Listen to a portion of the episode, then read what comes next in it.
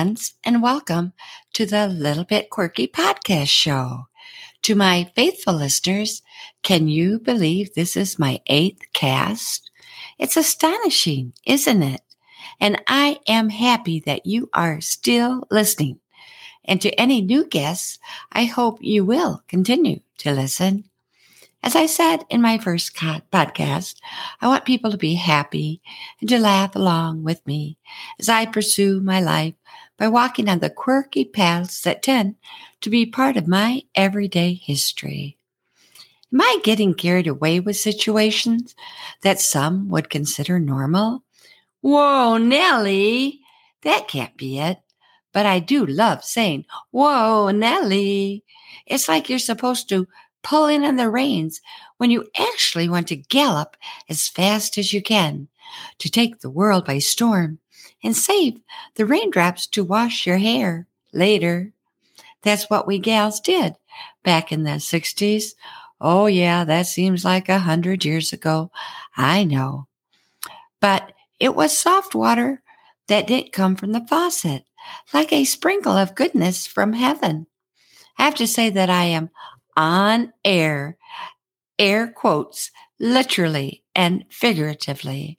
My daughter Rachel bought me a lit up on air box for Christmas, and it's awesome. I feel like a real person on the radio. I do hope my raspy voice doesn't interfere with your listening ear. Even though I am invisible to you, I am still here right where I want to be. And that is why I name this podcast The Case of the Invisibles. What? It's a series of events that led up to this story. One of my days had been going quite well, as most of them do, except for the oddity and mystery that seems to intrude into them. Yet that is what makes my life quirky. I like quirky. It's more interesting. On that particular day, I had a couple of errands left on my to do list, and I wanted to end the day on a good note by scratching them off. Oh, I shouldn't have used those words, scratching them. But you'll understand more clearly within the next 10 minutes. When I went through the automatic doors at the grocery store, I was singing a tune, Ain't No Mountain High Enough, in my head, of course. And I was kind of bebopping a little bit too. But it had been playing on the radio and had stuck with me. I need to tell you that when I shop, I like to leisure through the aisles. It gives me comfort when I don't have to rush. It's like Kisses from above are following me, making me shy inside, that is. But today, my outside was shimmering too, because my nose was bright red and it kind of glowed. Yet, I wasn't going to let that fact, a disenchanting appearance, interfere with my day and my ability to be out and about. I don't like hibernation. And then something happened. What the heyday? I exclaimed as I watched a young man who was standing next to me in aisle four, the paper products aisle. I needed to buy more Kleenex, and I'm sure you understand why. He started acting all crazy. He was slapping his kind of long brown hair and his face too, like he was trying to ward off a swarm of bees that were attacking him. But I didn't see any insects and I didn't hear any insects. I wanted to ask him if he needed help. But then it hit me. I thought I knew why he was doing what he was doing. Does he have head lice? The thought made me jump back and shake my own head ponderingly. I wondered if it could have been possible for him to have knocked a few of the little varmints my way. I stood perfectly still. I thought if I looked like a statue, it would make me invisible. and prevent any connection to the guy or whatever it was that was tormenting him. But how long could I pretend I wasn't there? The young man kept flailing his arms in the air. So I galloped as fast as I could. There was no holding back in my reins. Go, Nellie, go. I left my cart at the cashier station and told the gal as I flew by her, sorry. The wind was in my sails, pushing me out of the door. I went home and immediately checked my hair for little critters. I can't tell you how many times I washed my hands and then I washed my hair. Not once, but twice. I thought all was well. Still, I decided not to go back to the grocery store. I didn't know how long head lice could remain active, and there was no way I would want to chance another encounter of the most unpleasant kind. Feeling better, I ventured out and headed to my mechanic's garage. Good to see you, Joe greeted me. What'd you need, Mary? I would like to get a quote on how much it would cost to replace my head lice. oh, no, no, no, no, no, and no. Had I really said head lice? I knew I had, but my mind tried to deny it. I could see that Joe was wearing a hearing aid. I pushed my mental dilemma. Maybe he hadn't heard me? Ha! Joe let out a belly laugh that was louder than the fans at the wrestling match airing on the overhead TV. Did you say head lice? and then it got worse. My head started to itch. It was so hard for me to try to control myself and not dig in. I wanted to reach up to scratch any invisible buggers, literally. Excuse me. I think humiliation is underrated. I stood there and took it. I knew Joe was going to have his jollies, for he certainly was enjoying my faux pas. My face matched, matched my red nose, and try as I might to disregard it, my hair felt like it was moving. I had to ask myself, did Joe see what I sensed? I disregarded the hilarity. Headlights, I told him. You must have heard it wrong. Nope. I headed toward the door.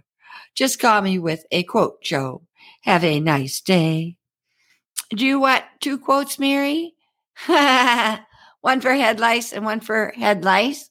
I could do a two for a two for one deal. Joe was still laughing loudly when I lowered my head and walked out the door.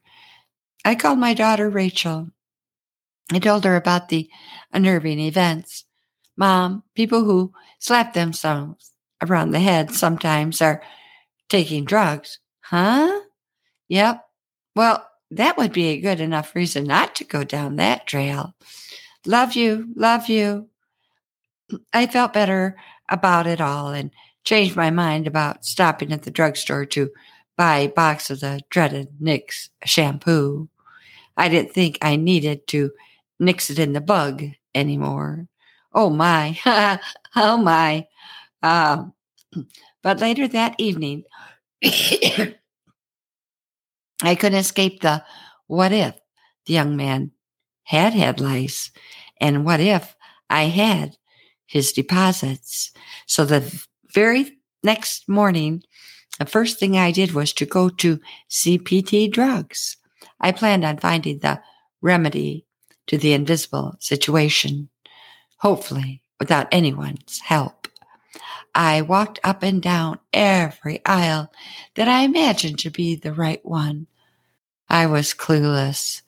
And even now, as I am making these notes, my head is starting to itch. Psychosomatic or not, I wasn't going to leave the store without the dreaded box.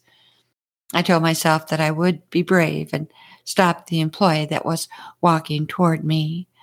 Oh, I breathed in and I tried to act nonchalant. Who was I kidding?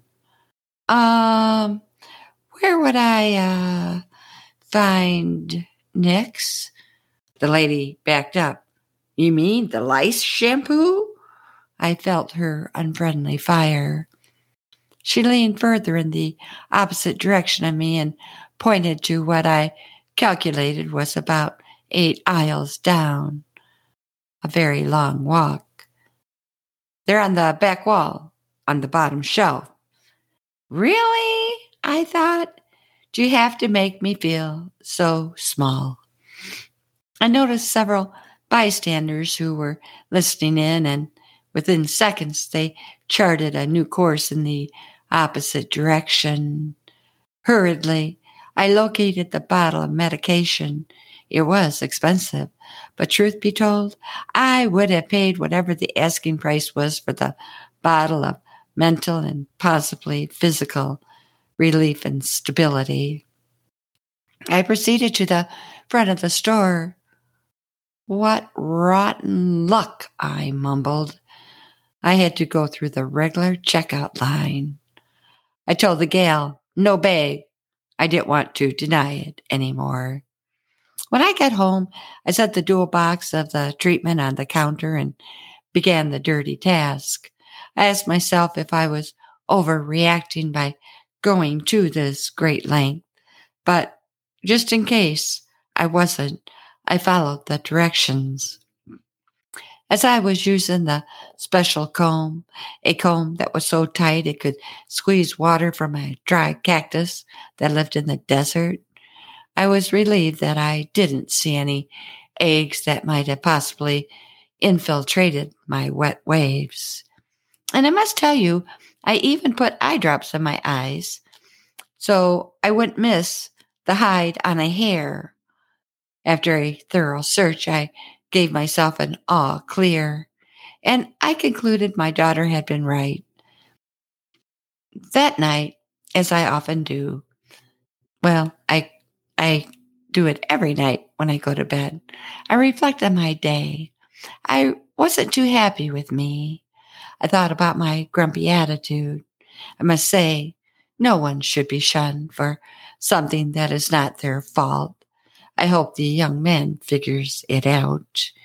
And the employees at the drugstore hadn't behaved any differently than I had when I stood near the young man who was flapping his hands. So why should I think less of them for their behavior? I had reacted in a worse way. I ran. And we all know that no one wants to have a case of head lice, but life is not always in the right place. But it's what we do with it and learn from it that helps us grow and be more compassionate to others. And dear old Joe, I couldn't be mad at him. I was the one who had given him a reason to laugh, something he rarely does. Will you give me a quote on a pair of headlights? Oh my goodness. Oh, I'm so glad I made him laugh. I really was hilarious. And I kicked myself for saying rotten luck because I am a wee bit Irish. And luck of the Irish simply means that the Irish tend to be able to land on their feet when unfortunate circumstances take place. I sat up and put my feet on the floor and smiled. Yep, I have more miles ahead of me. I know I will walk them better than I did today. I'm back strong. A quote, for this podcast We either make ourselves miserable or we make ourselves strong. The amount of work is the same. Carlos Castaneda said that. And it means that our state of happiness or lack thereof is completely up to us. Embrace yourself, my friends. Embrace one another.